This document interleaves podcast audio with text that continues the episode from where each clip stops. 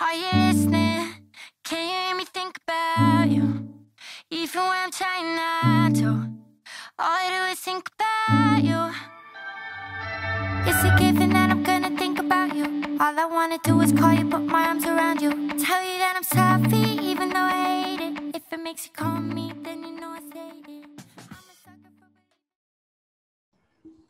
All right, welcome back to episode 12 of MTD the podcast.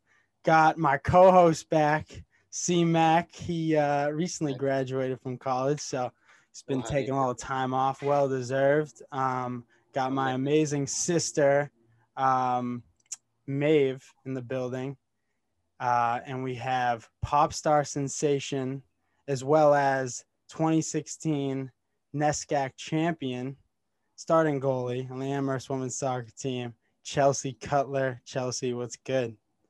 Hey, you guys are very flattering. I Oh, will own. I will own the NESCAC champ. Oh, pop star sensation. Oh, Everyone, oh, everyone oh, knows it. this? That is so legendary. we woke up this morning and there were two copies of this picture in the kitchen. My mom was like, "You gotta show this." there she is, everyone. Chelsea and Maeve. That is so legendary. That might have been like that might have been peak existence for me. Absolutely. Unreal. Um, all right. So you want to just tell people a little bit about, about yourself, where you grew up, um, how, how it was um, growing up. You're from around uh, the New England area. So tell the people a little bit about that.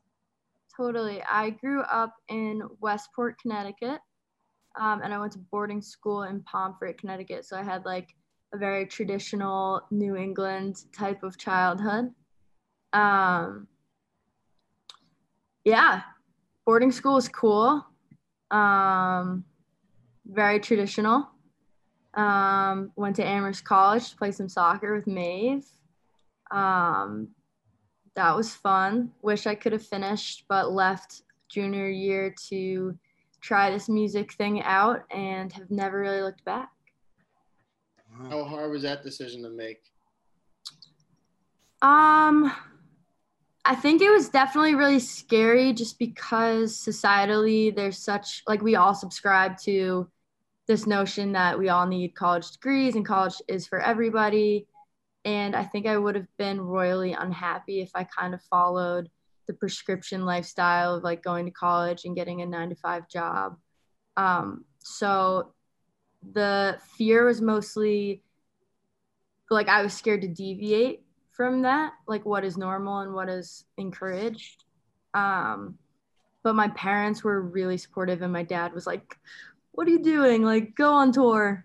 Um, so I had their support, which made it a lot easier. When, when Yeah. you, go ahead, man. Chelsea, I remember when uh you know, I don't know if you remember the like freshman introduction um emails we had to send out. Um and you know, I was like, do do do, you know, I'm from Arlington, I have two brothers, whatever. I remember you sending one and, and in there was a line like, yeah, and I write my own songs. And we were like, oh, that's cute. Oh, I wish I didn't really say that. fun of her. So little- right? Like little did we know three years later you would be going on world tour.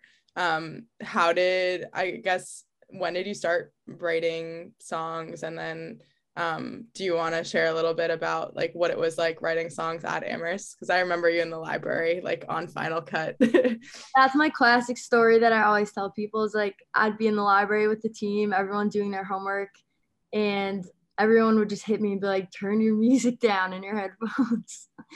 um, yeah, I feel like I kind of, I definitely liked starting, like, I definitely liked writing music my whole life since I was like a little kid. I don't know, I don't know if I was like any good at it, but um, I feel like end of high school and college, I just started like I really liked doing it as a hobby and I really liked making covers of stuff um, and experimenting with songwriting a little bit. And I felt like putting stuff on SoundCloud was kind of like dipping my toe in the water of kind of publicizing what I was doing. And I feel like um, I would post stuff on SoundCloud to send to my friends without like in the back of my mind, I guess maybe there's an inkling of like, hey, maybe like this could get discovered. But I think 99% of me was just like, this is fun and I enjoy doing it.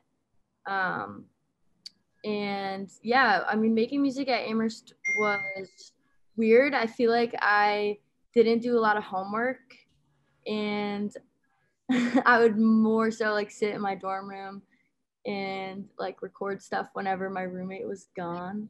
Um, and I'd sit in the library and just kind of like fiddle with like logic and production stuff um, while everyone else was doing problem sets and essays. So I don't know how I stayed in school there. That was tough. So what was the um like what was the takeoff point of your your music career? Like at what point did you realize like that could be your life? Because you said like dropping out at Amherst, it was kind of like a risk, but in the back of your mind, like did you did you feel like that like you were that could definitely be your life or um yeah, what was that that that transition? Yeah, I definitely didn't think anything of it seriously. Like I didn't think that it could actually be a career path for me. It's obviously super hard to break into and hard to sustain a career in music. Um, and I think the only time that I really started thinking it could be a career was when I was on tour with Quinn 92 and I was seeing like tangible fans who like in some capacity knew the words to songs that I had written um, or like even if they didn't know who I was, seeing positive reactions to me was really interesting. And that was kind of the first time I was like, well, I'm like really thrown into the mix here. What what do you think is the most like surprising aspect of when you went on tour? Like uh, the most like rewarding part of it, I guess, that you didn't expect. That's a really good question. I don't know. Like I think I feel like it's really fun and rewarding to like be on the tour bus for eight, ten weeks with the same like 11 other people. And like obviously in college you have your team and you have a roommate so you like to some extent get experience living with other people but i think living in that small of a space with 11 other people for like 10 weeks straight. You learn a lot and you have incredible experiences and um, like you get to know each other really well really fast. So that that was really fun. And i also like before i'd ever performed like i had no idea that i liked doing it. Like i love performing. Um i don't know what it is like there's so much energy in in the room and like that's such a special feeling. And like how are you supposed to know you love doing that until you try it and and give it a shot so probably those things. Yeah. So right. go ahead, man. You go, B. Yeah. No, I was thinking um, both from from a writing standpoint and a performing standpoint. Do you have like a a desired audience? Like, is there there kind of you know how you envision the, the type of listeners and, and excuse me fans that you have yeah i don't know like I think to some extent it's only natural to think like your fan base would be somewhat representative of yourself and like the experiences you're writing about and, and putting out there for other people to relate to. But like at the same time, I've seen like seven year olds at shows and I've also seen like adults with those seven year olds having fun. So I feel like power to you if you dig it and relate to it. Um, you know, it's like come come all come one what is the saying? Come one come all? I don't know. Let it be known even our even our NESCAC rivals um when chelsea was in school loved her music. Chelsea do you remember that time at hamilton? Um well i i don't know. Who's to say that that was like for real though? Like i feel like that could have been facetious Oh, yeah, yeah, you're right. Chelsea was in in goal, and and somebody parked on the side of the road and blasted her music um, for the entire first half, and then we changed halves, obviously. So she's in goal on the other side of the of the field, and the guy drives down the street, parks next to her side of the field, and blasts music again. I think we beat them though, so. I think yeah, it was either we either tied or won. That fire you up though? Someone just playing your music in the background? No, no, it does not fire me up. Do you ever like do you ever travel somewhere or just go into a store or someone's house and they're just coincidentally playing your music? Like does that does that thrill you or are you just like, oh it's kinda weird? It's more like a, oh that's kind of weird thing. Um like it like doesn't happen as often as one might think. Um the the like only time it's genuinely ever happened to me was like my dog Cooper got super sick in the middle of the night and I had to run to like a Rite Aid uh, literally at like midnight to grab a prescription for him and Lucky was playing over the speakers. No. This is really weird context. That's It's hysterical. super weird. Wait, so that part of it isn't like that rewarding for you when when you hear it in, in spaces that you could never have imagined hearing it in? Um, I don't know. I feel like I'm significantly more rewarded by like tangible people seeing their reactions. Um, it's a little bit more passive to hear yourself just playing somewhere. Um, I don't know who's in charge of Rite Aid's playlists, but but it's a little cooler to like get stopped on the street or like see fans at a show. Like that to me is a little bit more fulfilling.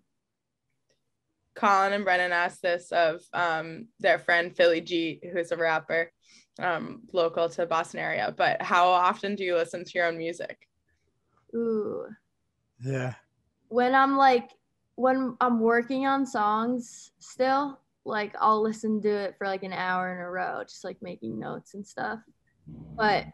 in terms of like if I was on like a plane ride, just needed something to listen to, I would not listen to myself. When, Unless I was like writing down notes and like paying attention to that stuff. so when a music comes out, like when when when a song comes out and like you're on a car ride, you're most of the time you're listening to something other than your own music. Yeah, probably. Oh, Uh, Philly G, the guy we Yeah.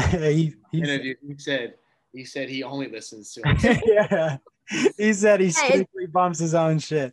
If you don't believe in yourself, no one else will. So I fuck with that. He sorry, I don't know if I'm No, no, no. Go all in. This is uh the um no, I I love that for him. It's I it's not that I don't like my own music. I just get really sick of it after a while. yeah, yeah. All right, so we could transition into into your music um, and much of like what you write about. Obviously, on your like both your social media platform and your music and interviews and, and a lot of that you've been um, asked about. You you talk a lot about mental health and, and your own experiences, and um, like how how important is that to you, and, and how have you um, grown to be really comfortable in, in sharing that or are you comfortable in sharing that Yeah, totally. Um, I think that like talking about mental health is super important. So I'm super comfortable talking about it. Um, I think like anything, the more freely people feel like they can talk about something, the like easier it is to talk about it and learn about it. Um, so I don't know. For me, like the easiest way to address it has been through music, and it's been like a huge part of my writing process, addressing it. Um, and I think like a lot of times I've personified it in songs because I don't know how else to address it. Like sometimes it just feels like I don't know, like obviously what you guys have experienced, but like for me, sometimes like my depression or anxiety, it's feels like a freaking person that I like am angry at. Um, so that's been like a cool way for me to express myself with that and and like i said i'm super comfortable talking about it and being vulnerable about it because i think um it's like like anything that you know people are trying to destigmatize and like anything that people are trying to learn more about and relate to each other more with um just like better to ask the questions and talk through the tricky sticky subjects than to leave it you know unsaid so yeah I feel like it, it's a trend now that people are more comfortable discussing mental health. Like a lot of athletes are coming out and saying that they've gone through depression and they're, you know, open to talking about mental health and it's really serious issue. So it's definitely it's definitely come more to light in the last like decade for sure.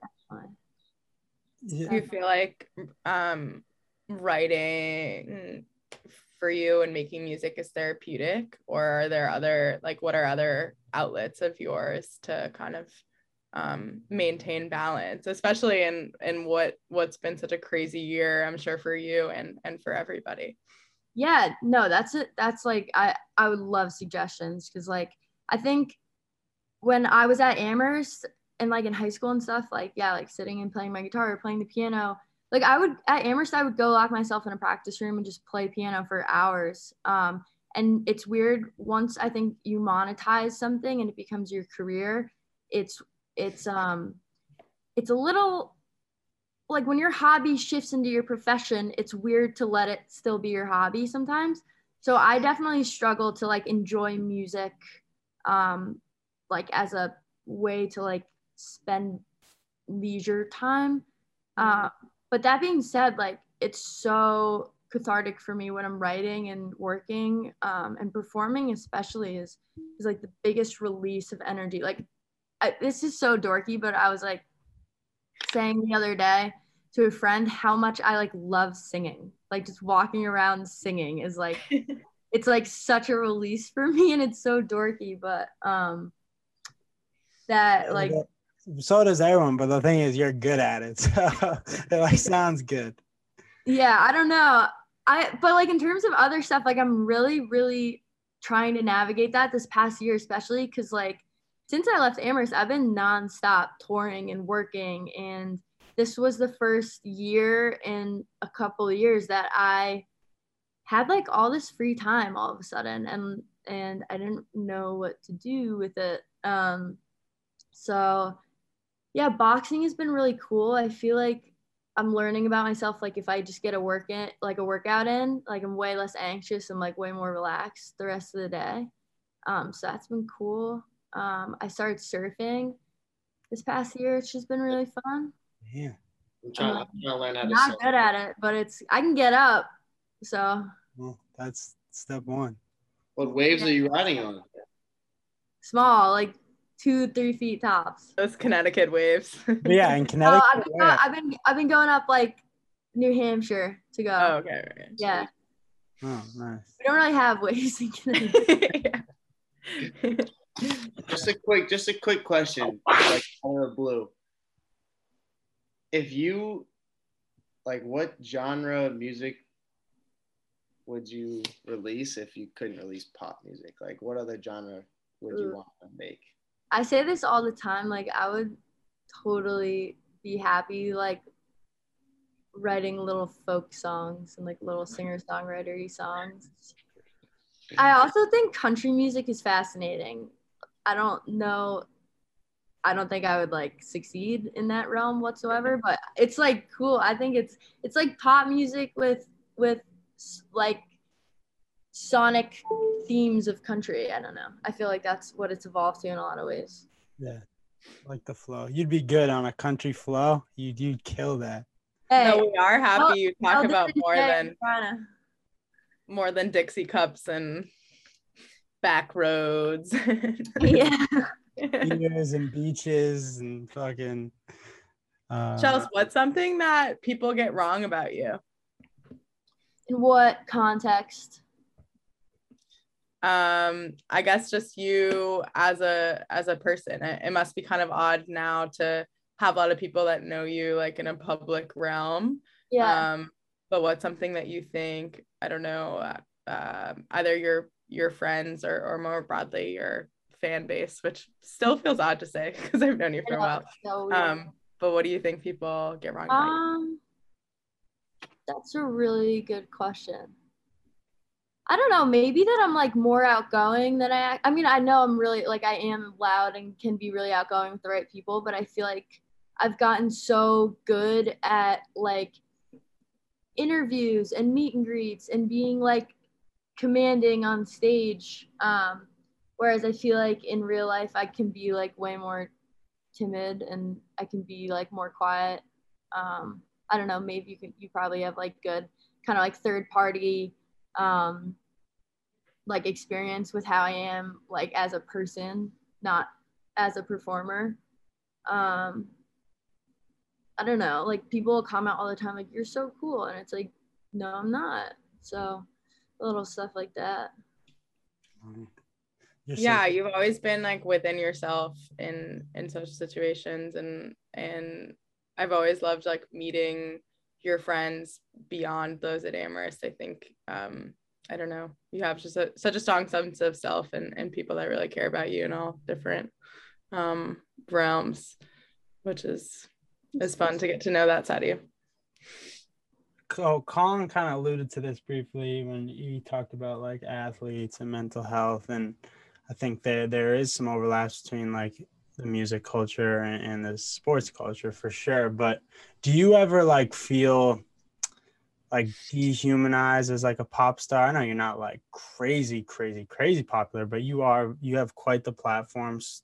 Millions of people know about you, and so for example like athletes there is this this tendency for fans or or the the news to like expect them to be like single dimensional and, and expect this you know this this you know greatness out of them all the time and if they're not like they get all types of slander or fans all of a sudden turn their back on them and, and they don't like if they you know express themselves in different ways that fans wouldn't want like it's like you know they're they're i don't know i don't want to say uh uh, the fans just like want athletes to be what they want them to be. And so, do you ever feel like you from the fans, you're like you feel like you're tugged certain direction to be um, a certain image? So I think it's really interesting that I don't feel so much that way um, when I'm like presenting as an artist or as a performer, but I do I think in my personal life have a really difficult time not conflating like Chelsea Cutler the person with Chelsea Cutler the artist. Um so I feel like it's I feel that way more in my personal life that like ever since I left school like my friends and the people around me like might perceive me as like Chelsea Cutler the artist more so than like just like the same person I've always been and like it's a very weird thing to talk about, but it's something I've been wrestling with a lot the last year in particular. Cause like when music was kind of stripped away from me this year, I definitely was like, man, I don't even know like what what I'm like valuable in a room for without that or like what I bring to the table in friendships and stuff. So um that's kind of where my head was at more so than than feeling that way with fans. Oh, wow, that's interesting. Yeah, it's interesting to like um I guess I would think it it's a really vulnerable thing to to sing and and perform in front of millions and millions of people, but um you know, it it can be um to the same magnitude or vulnerability can appear to the same magnitude just in like one-on-one in in oh uh, i think it's way like I have a much harder time being vulnerable in friendships and like relationships than I do um like with putting music out. And like I'm sure Maeve can attest like you know I think in college like I wasn't so much that way. And I and again I think it has a lot to do with like conflating my identity as an artist and as a person. And I think like I get I feel a lot of pressure self-inflicted to like maintain this like image of the friend who like has their shit together and is like doing cool things. So it's like I have a tougher time breaking that like breaking out of that box in in friendships. And again, it's like entirely self-inflicted. It's like no one's making me feel that way, but um like for whatever reason I have a harder time kind of breaking those like generalizations about myself and like being vulnerable do, do you feel like you understand like how big you are or are you still like adapting to that like notoriety um i think for the most part like i would consider myself to still be like a pretty like small to mid-level artist just like on the scale of like the world um it's weird Spotify actually like ranks artists. So I'm like 300 and something in streaming, which is like cool because it's like if you're in Here's the to that. yeah, cheers. It's like if, if you're in like the top like 500 athletes in the world, you're probably like a really good athlete. So it's like I like to think of that like, okay, cool. I'm in like the top 500 of like whatever my career is. Um, but like, I think music in a lot of ways is a really, really narrow, um, like just narrow career and like narrow space. Um, it's like only so many people are relevant at a time. It's just very narrow, like competitive space, which is cool. Um, I like that. I'm super competitive. Um, but like in my brain, I'm just like, all right, we got like a hell of a way to go. What? So what is? I've heard a lot about different artists like creative processes. Like, for example, like an artist could make music every single day and be in the studio all night long. Like, are you are you one to be recording every single day, or do you take a lot of do you take time off and just wait for something to really hit you and inspire you to then like go in and record, you know, for a couple of days off and on? Yeah, I'm way more that way. Like I'll I'll like go work for a week and then like fuck off for a week and like so like I just got back. I was I spent um like 6 days in LA last week writing um and like I definitely won't touch my piano for like the next week. You know? Yeah, yeah. Yeah. Would you would you like think you'd get like sick of it if you did do that, or like you just wouldn't? Yeah, totally. Cause like being creative is hard. Like I don't know how how people with nighttime shows like Jimmy Fallon and stuff like that. I don't know how I mean obviously they have like a team of writers, but like I just imagine the idea of being creative every single day is taxing. Like it's it's awesome to get in the zone for four or five days, but I think after that it's you're you know, it's like it's a resource. So by the end of like four or five days, I'm like my well is very dry. Yeah. So so do you have like just songs on songs on songs that you could just release at any moment or is it like again you put in 4 or 5 days on one thing and then when you feel like you want to release you release it soon after or could do you just have tons of Uh, yeah, we you just sit on tons of stuff. Like I haven't put out a solo song in like a year and a half, and I probably have like 25 like decent songs that I could like put out. Um, we've narrowed it down t- for the album to like 12 or 13. Um, so it's like a lot. Yeah, once the songs are done, it's a it's a lot that goes into the album and the project before a single even comes out. So like I my album probably won't even come out for like a few more months and it's pretty done now. So damn yeah so yeah, it's a patient process for sure. yeah how do you how do you try to like time it is there like a timing that like you try to maximize the the i don't know the relevance of the album by dropping at a certain time or is it kind of just when you feel like you're ready I think there's strategy behind it for sure. Like, so I'm going on tour from the end of August until like mid October. Um, so like it makes good sense to roll singles out pre tour, mid tour, after tour, like while that momentum is going and people are thinking about you and they're excited to go to a show and hear a new song. Um, you know, streaming numbers typically like you see a little bump when you're touring, you see a little social media bump when you're touring. So, um, so yeah, it's I think it's super strategic and and like you got to think about like holidays. Like doesn't really make sense to put out a song around like July 4th or like Labor Day or stuff like that. So, um, there's just like little things to think about. You- I'll be at that Atlanta show. Oh, let's go! I know, I'm so excited. May have Hopefully, I have some med school friends that are also fans, and if not, I'll make them fans. I'll help. um, I'm curious what Brendan and Colin were wondering um, a little bit about your your pre-show ritual, and I'm also wondering how that compares to the uh, pre-Saturday Hitchcock game versus Williams or whatever NESCAC rival we played. against.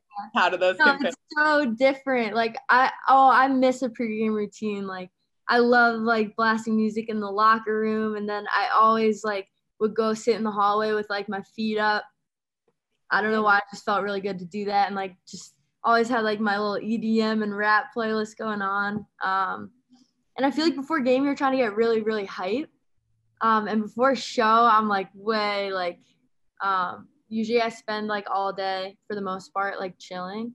Um, cause shows can be really exhausting. So like I'll like the two hours before show, like you do meet and greet, um, and VIP and all that stuff. And then you usually get like an hour, hour and a half to yourself where like I'll probably like watch Netflix for a little bit, just kind of chill. Maybe like an hour, 45 minutes before we start, do uh start doing like a little vocal warm up stuff, just like 10 minutes here and there. Um, and then I usually like 20 minutes before the show tops.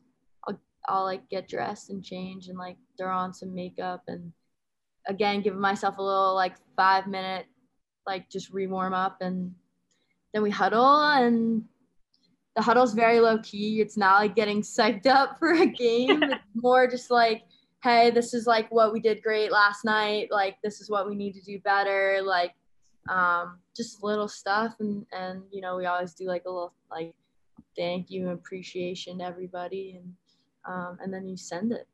Yeah.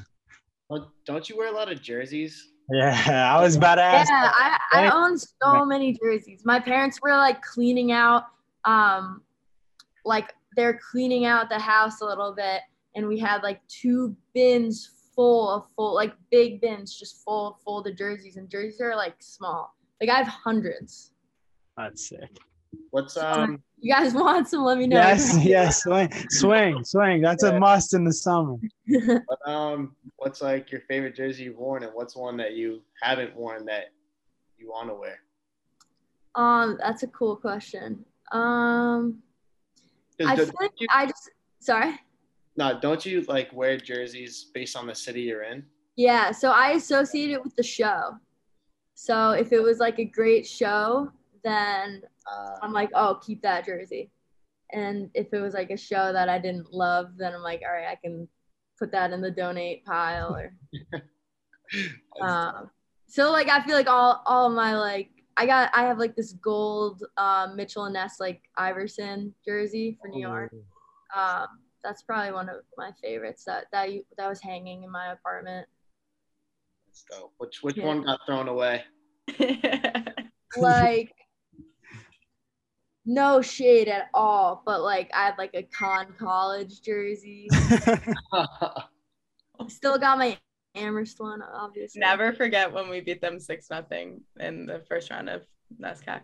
Wait. They were we- so nice though. Did we do that? Yeah. What year? NESCAC championship year. Oh man. I just remember I remember the I remember um we played what we played mid in the second round and we played Trin Yeah. final, yeah. Yeah, C-Mac and I were there just to let you know, real Yeah. fans out at We were- Williams on a Sunday. Heck, I think Hester scored. Yeah. Hester. Um and then who Ruby?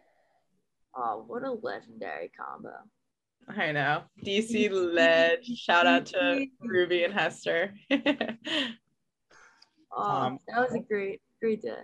One more thing about the show So, like night to night, does does your approach like you probably you maintain the ritual, do you? And then also like, does your approach kind of in your mind? Like, obviously, you try to get up for everyone, but are there certain nights where you just you kind of gotta like dig a little deeper to to find that that that same energy and excitement, or, or is every night like you're, you're up? No, definitely. I mean, like, my, okay, I can't like play a show without chugging like a Red Bull or two beforehand, just in general. Um, cause like you're, it's like 90 minutes straight of like you're solely entertaining like thousands of people. Um, but like first show, like hometown shows, like Boston, New York, like at the LA show, like certain shows, Chicago, San Fran, like there's always a great energy and it's like so easy to feed off of that. Um, and then there there have definitely been shows where like you just feel the energy's a little different. Like it's di- like when it's a hometown show, all your friends, all your family, like it's just a different vibe. Um, and there there are shows where yeah, the truth is like I'm like, man, I don't, you know, I would I would like to go to bed, but but we're gonna do this thing. And like sometimes they surprise you and they're great shows. And sometimes like we have like a little talk back system. So there's like a mic, like my drummer has a mic, my keyboardist has a mic, and I have like a secret mic kind of off to the side that we can all talk to on our ear system to each other. And there are some nights where we're just like, all right, guys, like we got this. We just gotta get through it. We can do this. Um, and it's a lot. It's a lot of like, um, it's a lot like soccer. Like you're you're you're analyzing the crowd the same way you're analyzing like the other team, and and you're thinking like, all right, this crowd isn't responding to this as much as like, excuse me, as much as last night did. Um, and just trying new things and kind of seeing like, all right, what is this crowd responding to well? What are they not responding to well? Stuff like that. So it's a lot of like real time kind of game like situations. Do you ever uh, do you ever bring any cra- any uh, fans on stage? No, I never have, but maybe I should try that. I First time for everything, you know. Yeah. No, I, I mean, Brendan's like, I That's volunteer. not- no, I mean, I- I'm not we could that stage it. We could do it and stage it. Yeah, yeah. yeah, let's stay. Yeah. I think oh, your Boston. concert in Boston, I, Brendan came, Colin was at school, but I think that was the last thing Last we one. did before like the world ended. yeah.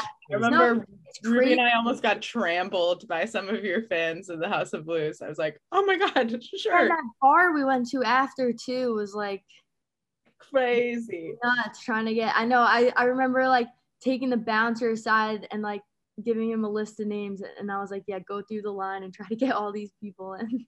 that was a blast. Chelsea Yeah, calls was the shots. Also, I mean it's ne- like they're they're like connected to the House of Blues basically. So like they feel like they probably get that a lot. Yeah. would you crowd surf, or have you? I never have. Dude, Mike, man. like Quinn XCII does that a lot. Right. Um, you know, I don't know if I'm like, I don't know if that's like my vibe, you know? It doesn't have to be. I, I Woo! yeah. I, I am like, I feel like when a sweaty dude jumps into like a slew of people, it's like, haha, this is funny. But like when a like sweaty girl jumps in, it's just kind of probably like, ew. yeah. I don't know. I don't want, I don't want everyone to like see me or touch me during that. Like, That makes sense. It's a little, it's a little sweaty for comfort. Yeah. yeah. Is is there like a a certain song or songs that like noticeably at at shows are like um the fans latch on to more? it's really interesting because at festivals probably yeah like the there's like a clear correlation between streaming numbers and what songs people are psyched to hear but at like the headline shows these are like i'm like shocked that people know the words to like deep cuts like they get just as excited for a song with like a couple million streams as they do for a song with like a hundred million streams so that's been really cool you're kind of it's like pretty surprising honestly So, I know the lyrics to all your songs. That's a see that's a deep cut fan Yeah. Oh, and my girlfriend. My girlfriend's like the biggest fan of yours, like off the charts. And she was why you did you bring her to show Yeah, uh, she was so she was there before I was even dating her. She was there and she texted me. and was like, "I'm here," and she was there the night before. It was like you played Thursday and Friday, and my, right, and my phone died. Oh, I'm so mad. But uh, yeah, she would have been here to, to watch, but she had work. But anyway, she uh, she is like your biggest fan, and she we uh, should all hang out we should we should. Oh my God, she would she would love that. She would love that. love it Chelsea, if you could be anything, I guess I've been thinking about this myself lately as I'm like about to try and be a doctor. But what would you be if not making music? Like your backup career or or the I don't know if it's a fallback or dream career. I don't know. But what would you be if not making music? I don't know i think about that all the time and i am so stumped even like my family at thanksgiving this past year was like yo thank god that you found music because we had no idea what you were gonna do. Um, yeah, I have no idea. I don't know. I loved. Um, I really liked learning about kind of like legal structures that marginalize people at Amherst. Um, but I don't think I have the discipline or the patience to have been a lawyer. Um, I think I ended up right where I'm supposed to be. For sure. It was Yeah. destined. I think so too. I think about it all the time. I'm like, if I had a job where I had to like go to work every day, like I I commend people who can do that because I do not have the bandwidth.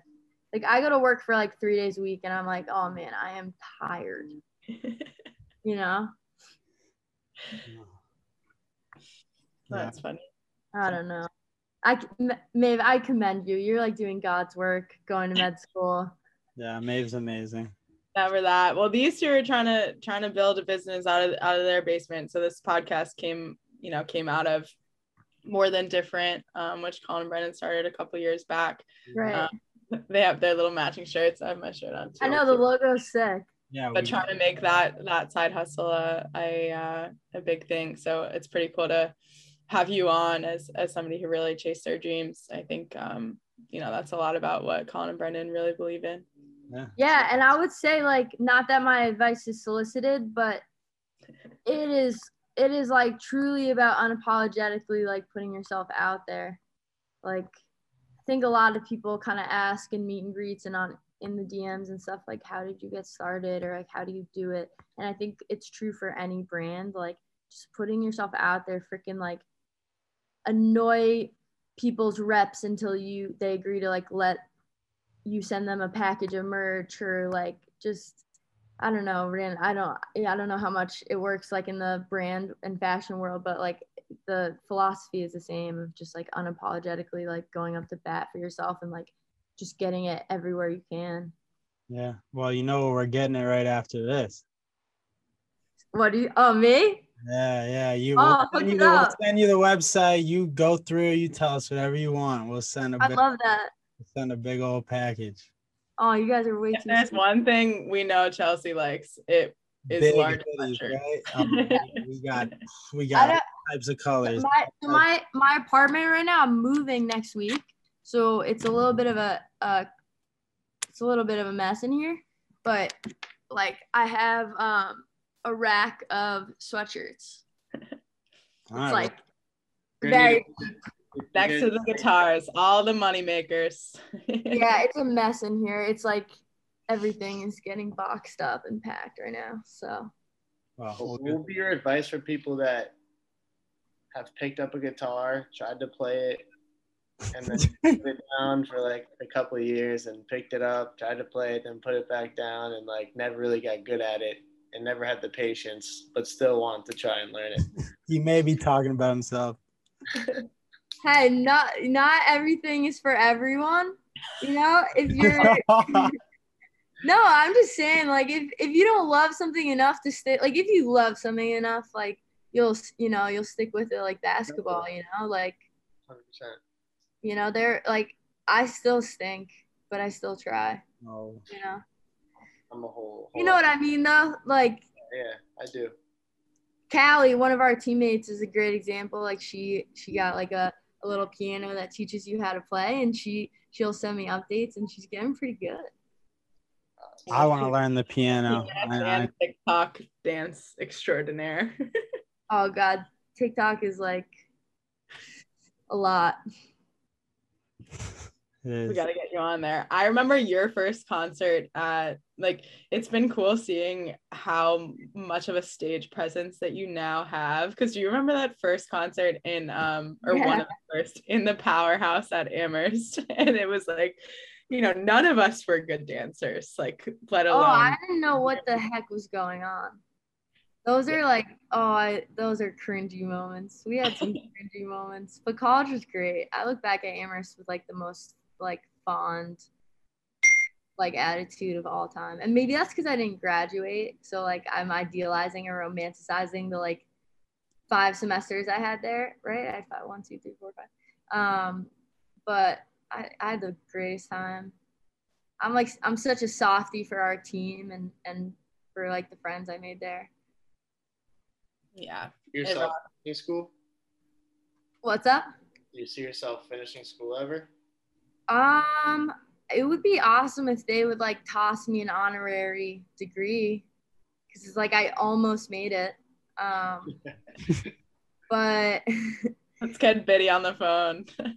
it's like weird because like I feel like I have such like I have such a loyalty to Amherst and and you have to finish in person there. Like you can't they don't like I'd have to go live in Amherst, Massachusetts for a year Uh, and a half, which is like I just realistically it's like like I I think about like NYU maybe eventually be like a cool place to finish, but like I also am so far removed. It's like I, I might have to start back at freshman year. Like it has been so long. Like tell me to write an essay, I can't do it.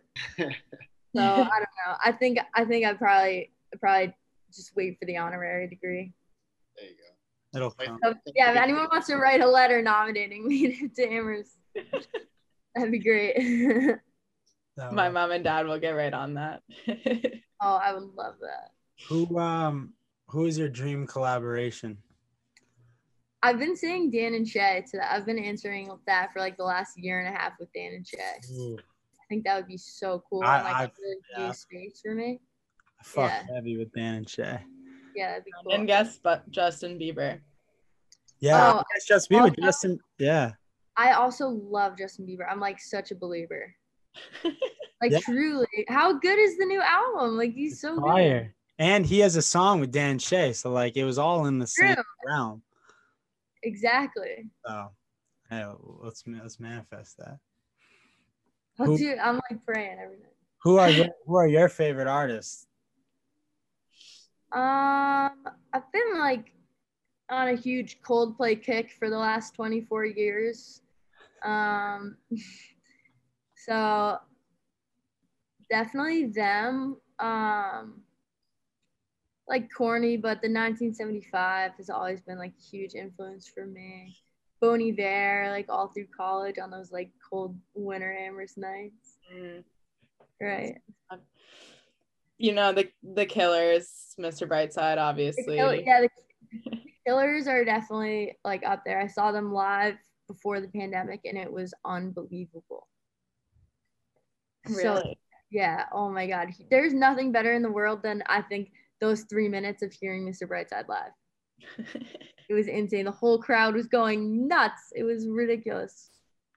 we just had a family wedding with that was really big, and that was definitely a, a crowd pleaser, as it always is.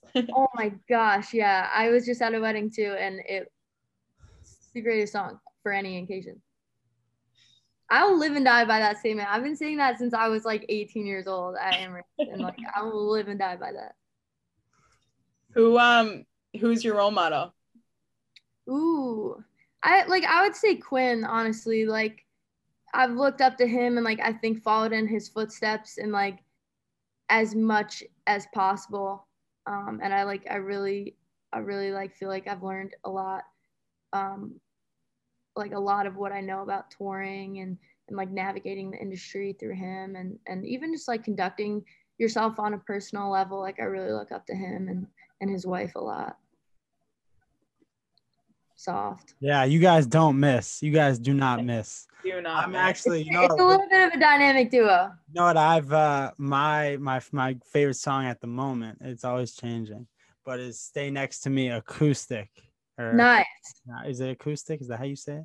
Yeah, we Okay. we shot that. We we like recorded that outside in Newport, like over the winter. It was so cold.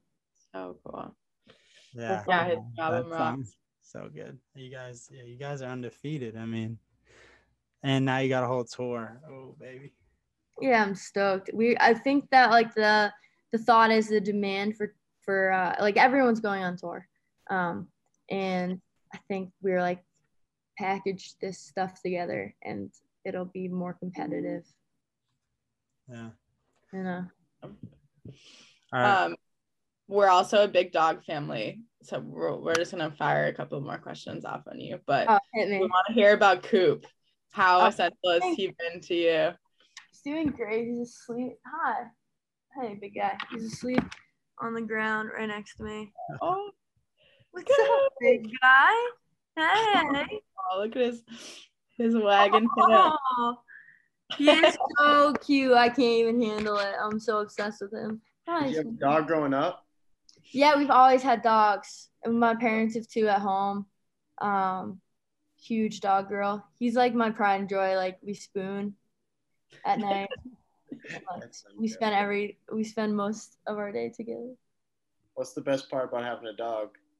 You're never alone. Like you always you always have like your number one fan with you at all times. Like he is my biggest hype man. Like know what I mean? Like they're stoked when you walk in the door. They're stoked when you wake up.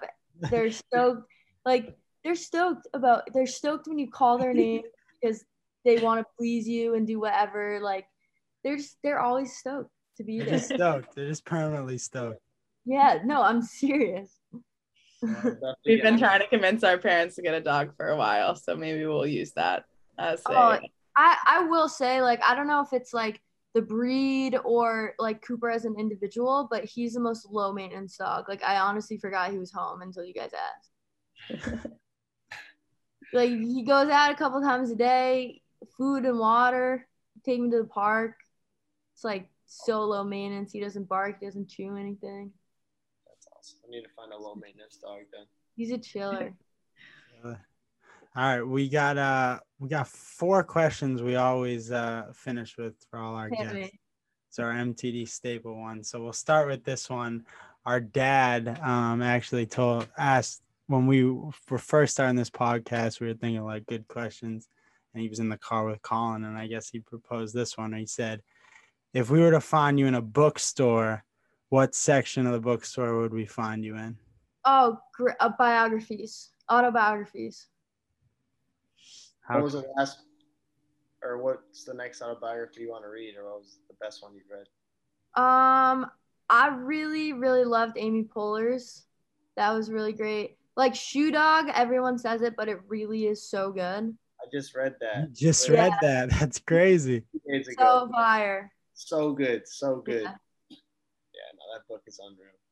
So good. All right, nice. Um, let's see. If you had a clothing brand, stay on the because we are clothing. We're a brand, but we got clothing. Start as a clothing brand. If you had a clothing brand that represented you, what would it be called? Ooh. Give you some time to think about that. Yeah, I've thought about this a lot. Um I always like kind of toyed with the idea of like I really love the fact that like anything that's retro comes back in style and like retro is defined by like 15 to 20 years behind whatever is now. So like that's cyclical, right? Because in 10 years, like what was cool 10 years ago will like then be considered retro. Um, so like something kind of like along those lines would be really cool. No one's You doing- always had way cooler style than anybody at school. oh, that's not true. Mm. I just wore big t-shirts before they were cool. Yeah. Trendsetter. Unreal. Um, C-Mac, take the third one. I'll take the last one. Um, what is ten years down the road? What does success look like to you? Um, I think like if I can establish like if I can work now and establish like financial security for the rest of my life, that'd be really great. Like just streams of passive income. Um, I'd like to like ten, in 10 years I'll be 34. Yeah. So like I'd probably like to start like getting some kids going on. I've been I've been hit by the the baby hormones and like they're so cute. Um and like I'd like to I'd like to have a house. Um and I'd like like to like be settled down, I think. Just like have my person and start a family and, and kind of know like that everything's good. How long do you see yourself doing making music for? Probably forever, but like maybe the capacity will change when I'm like like I think when I'm a little older, I probably won't want to tour so much and it'll shift more into like maybe songwriter for other people. I don't know. I, there's so much you can do. Like it's kind of endless. Like, you know, you could always like start your own publishing company and sign people or a label imprint or um, there's so much like on the business side that you can go into, which is really exciting. Yeah, that's sweet. Yeah. All right. Yeah, it's awesome. You have, yeah, the the world's your oyster. But Yeah. like you said about you know you making sure it sounds like success ten years down the line for you is like having your people around you and, and Yeah. Um, being being sure in that aspect of your life. Yeah. It's That's pretty weird to think about ten years ahead when life passes by in like four year chunks. I know it goes so freaking fast. Yeah. I, even turning 24, I was just like, oh no, that means next is 25 and it's going. A lot of a lot of great ahead for you though. Yeah, I hope so. Um, all right, it's our last one, and it's perfect because you are a artist. But if you had to include three songs on your life playlist, doesn't have to be your music, any song, childhood, something that resonates with you. What three songs are you picking? Oh, I know this like the back of my hand. Every Teardrop is a Waterfall, Coldplay, Mr. Brightside, The Killers, and probably like Naive by the Kooks. Nice. Wow. That, Yeah. that Take, like, Bangers. That's the quickest answer we've ever gotten. all I do is think about music every day, all day. Like I know that on lock. Oh, I love it. Sometimes Heard I- it here first, folks. Yeah, we're gonna get that on our playlist. We have all our guests, all the compile all the songs they picked, but they they tend to take a while. So that was uh, efficient. Oh, I got you on that for sure. Appreciate it. Um, all right, anything else? CMAC, Maeve? no. Chelsea, thank you so much for coming on. We Thank you guys for having me. It's so fun talking to you guys. yeah, it was awesome. We're, we're gonna get you that website so you tell us exactly what you want, and if there's anything you don't see, let us know. We could probably make it happen. And Okay, that's cool. That's cool. we'll get those uh, hoodies or shirts or whatever you want out to you, and uh, Heck yeah. get you repping some MTD. Thank you guys. I'm loving it. Thank you guys so much. Maybe so good to see you. Love you, dude. Love you. Thank you so much for making time. Yeah, Uh, I got you. I got no plans yeah. today, so I'm hanging. I love it. Yeah, I've been bugging Maeve about this for a while. I'm not gonna lie. I've been like, yo, like tell Oh. Chelsea, like get her on the pot. I got you. It's no Thanks problem. for coming on. It was uh, it was great talking to you, and we'll uh, look for. Hopefully, I can get uh get to one of your shows at some point again because it's pretty electric. Um, yeah, I'm stoked. I'm like so stoked. We're going back out. But My friends already already saying they're they're going to. So oh, we love that. Yeah, WPI men's basketball is a big fan. of Jeff. Oh. big fans, big fans. My school is like we love. my school's off the charts. Like they they everyone just loves you. All the girls in my grade, all the boys, they all. So you're well. We well. love a frat boy who listens to me. yeah, you're well loved in uh, Oh, there. On well, that so, note, so, oh, Never put that forget. up on some. SCAG champs. Yeah. Chelsea, we love you. Good luck with your move, and um, hopefully I can see you this summer. Yeah. Hopefully, I'll see you at Otis. Yeah. All All right. right, Love you, Thanks so much, dude. guys. Here, see you there. Bye, Chelsea. Bye.